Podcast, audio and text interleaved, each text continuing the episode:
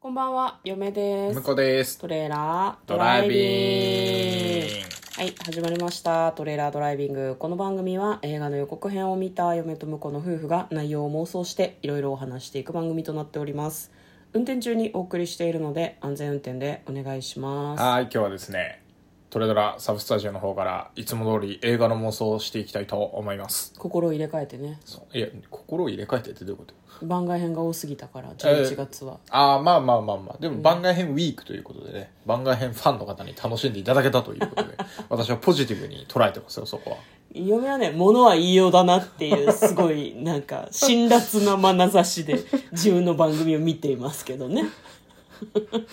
いいから早く、あの、今日のネタを発表してくださいよ。はい。今日妄想する作品はこちらです。ベロゴリア戦記第2章列島勇者と暗黒の魔術師2021年ロシアの作品です、えー12月3日121分で公開予定となっておりますこちら継続して聞いていただいている方は、ベロゴリア戦記はてと思ってらっしゃるかもしれないですねそうですね。第1章をですね先週の月曜日に実は私たち妄想してるんですよ、そうなんですよ。うんでね、はい見てないのよね。見てない第一章は。うんまだ見てないんですよ。見てないんですよ、うん第1章の予告編を見て内容を妄想したところまでなんですが、その続編の第2章をどうやって妄想するのかどうやって妄想するんですか、えっ、と、前の設定を引きずります。私たちのした妄想をベースに2章を妄想していくっていうことですよねでもね、聞き直すとさ、3章までのプランニングを話しちゃってるからさ、そうなのよ妄想ないんだよね。細かく深めていくしかないので、ちょっと緊張しますけど、まあ、とりあえずね、あの、新たな要素としてね、はいこの第2章の予告編でんネタを拾おうということで。はいはい。まずは予告編の方を復習していきたいと思います。一つ注意点としてはですね、第1章をご覧になる予定の方はですね、これ第1章のネタバレを含むのよ、もちろん。おそらくね2章だから。そうだろうね。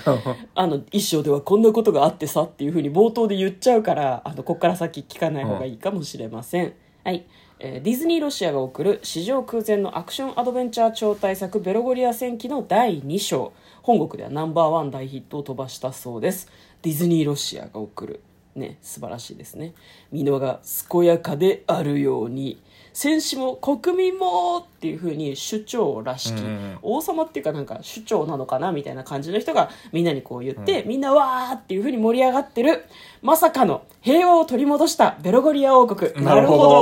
ど。なるほど、結末出てますね。いろいろあったんでしょうけど、えー戦火にまみれていたベロゴリはアい王国は、まあ、あうんうのん平和を取り戻したみたないるほど、でなするほねど。。はい。で、まあ、その勇者として異世界から転移させられてきた現代ロシアにいたはずの男の子はですね、うんなんか人間界とそのベロゴリアうん。国を行ったり来たりしてるみたい、うんなるほどうん人間界からまた持ってきたのって言って冷蔵庫とか、うんキッチンとかなんか結構現代からかなりさまざまなものを持ちなるほ込んどなるでほど快適な生活をしてるみたいなのね、はいはいはいはい快適だろうん。いいですねハイブリッドじゃないですか、うん魔そう法ですねも使えてさ、現代の科学も使えてさ、はい素晴らしいじゃんで楽しくやってんのかなと思ったらその陰で千年を経てその時は来たってもうなんか もう時来すぎじゃない、うん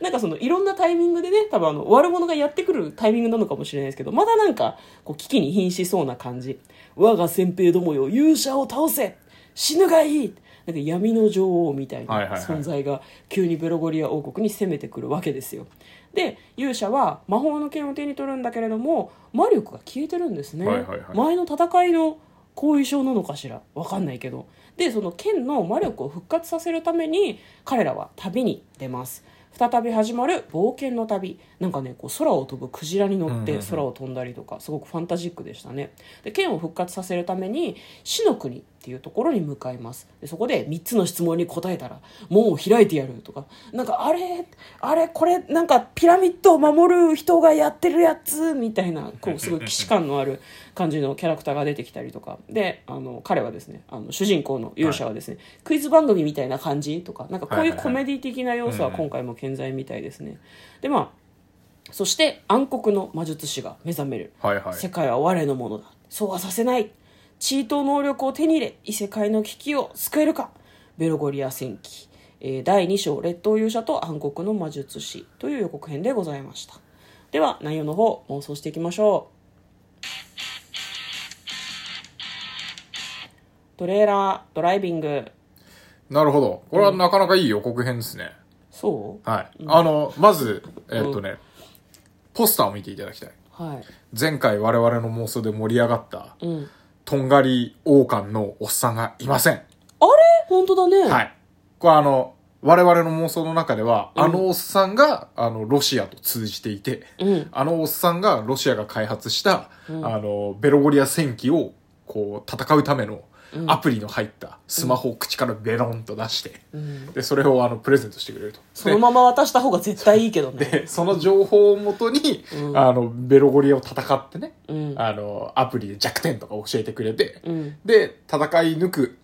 で、我々の構想だと3章にわたって、うんえっ、と、戦い抜き、最終的にはロシアを倒した方がいいんじゃねえのっていう話になって、うんまあ倒すとうんいうお話をしたじゃないですか。そうでだすからね1章で終わってんのよ、多分そこまで。ロシア滅びてんのかそう。だからあの、端末のおっさんはもうやられちゃってんの。ロシア滅びたから。ロシアと通じていたから、ポスターに、えー、と端末を出すためのおっさんがいないってことはあ、ロシアを滅ぼした後ってことですね。その通りです。怖え。それ、その、その話ロシア作ってんでしょこれ。ディズニーロシアが作ってんだよ、そうそうそうこの話も。うロシアは滅びた後なんです。だから。 で、で、だからこそ、あの、自由に行き来ができるようになってるんですよ。あのさ、あのいい、いいんだけど、いいんだけど、うん自由に聞きができるようになってんのはいいんだけど、あの、ディズニーロシアがそういう設定の映画を作ったら、ロシアの前にディズニーロシアが終わると 思う。まあいいです。まあわかんないよ。自由に行き来できるようになロってシアとは言ってないかもしれないからね。某国かもしれないから。某国は滅びたと。そうそうそうそうそう。ね、だからうんじゃああれだね、ベロゴリア国はこの全てのさまざまな良くないことの原因は別の世界のロシアという国の陰謀だっていうことに気がつきベロゴリア国の国民たちは魔法の力をもってしてロシアを滅ぼしたと、そうそうそう。とんがり帽子のおっさんも殺したと、うん平和が訪れたでも国の中にまた再びあの悪しきそうだね悪。しき魔術師がやってきたとそうそうそう。どうすんの っていうとこなんですよ。なるほどねっていうとこなんですよ。多分ね。わかりましただから、あ前の、提う条ま件は分かっく、たうまく引き継げたわけですね。なるほどで、で、あの、前回の嫁の妄想だと、うんあの、ロシア側が、うんあの、すごい力を持ってる本物の勇者の力を、現実世界で欲しかったんじゃないかっていう話をしてるじゃないですか。しましたしましたあトレードしてるんですよあ異世界とそうロシアとそで、うん、人物をね、うんうんで、だから、その勇者が、あの、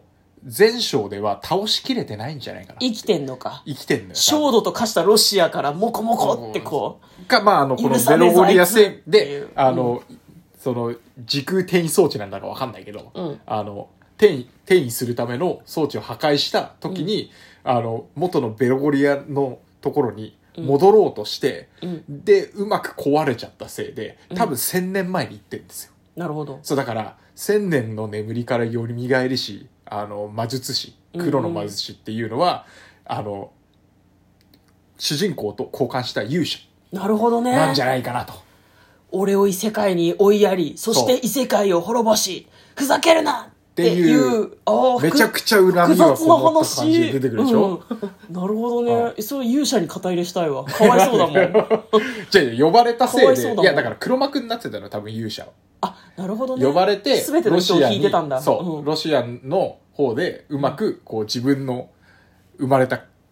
ベロゴリアも操るし、うんうん現実世界のロシアも操ってたのが多分勇者で。うんなるほど、ね、で、そこをね、倒して、あの、その悪者になっちゃった勇者は自分の世界に戻ろうとするんだけど、うんまあ、トラブルがあって。 1000年前に戻ってで、恨みだけ残したまんま記憶も失い、うん、で、千年の世を支配してやるって言って、今回復活してくる。いいなその勇者が支配する世界みたい多分ね、千年以上前に戻ってて、うん一回支配してたんだと思う。あなるほどねいいねその時空も転移してしまう,、こうトラブルでっていうのはすごく好きですはいいでしょで戦って2章でしょ ?2 章。一応やっつけちゃうだから、あ一の、回一回さ一回勇者不憫だからさベロゴリア国支配させようよ、あ、二2章章ででね。ああ、なるほどね。これでもさ、あの公開がさ、1と2しかないのよ。うん今。うん1と2しかないのに、バッドエンドで終わるってどうなの嫁結構好きだけどねバ 本ッ当ドエンドね、うん支配される。うん、なんかこう見ているでにもそうね。うんまあ、支配されるっていうか、あの、その、恨みをこもって出てきた、あの、元勇者だったけど、まあ、今回、その、魔法の力が使えなくなってて主人公の方は。はいはいはいでそれを取り戻して、うんこうその間、まあ、死の世界に行ったりとかするわけじゃないですか。うんでなんやかんやあって、うんあの魔法の剣の力で、うんあの恨みのこもってしまった勇者の心をきれいにするんじゃない、なるほどうん綺麗にするそじゃあ成仏するのかな千年前の魂だかうらでで、でで今の時代にやっとあの綺麗な心の勇者が戻ってくるので、うん悪どいことしなかったねうん、綺麗な心の勇者が戻ってくるのであの主人公はお役御免とロシアに帰るんだそうなるほどねねでいいと思いますでもいいと思います三部作なんで多分でうんあーも三部作なんではいはいもうはい一回読み戻されるんだと思うんですよねなるほどね今度はみんなで共闘すればいいんじゃないそうそうそうダブル勇者とね、う、うん、ダブル勇者とか揉めそうだけどね、うんまあまあどっちがどっちの力使うんだみたいなのあるかはもはしははんないけど、うんいやいいと思いますこれねあの全部私たちの妄想なの であのあすごくいいんじゃないとか言いましたけどあのこのような話は全く全くない存在しないですしね一生の話も妄想なのでよろしくお願いします、ねはいあの気になる方は見に行っていただくかまた予告編を見るとねそなうんねとなく概要がわかるかもしれません、ということでお聞きいただきありがとうございました嫁と向こうのトレーラードドライビングまったねー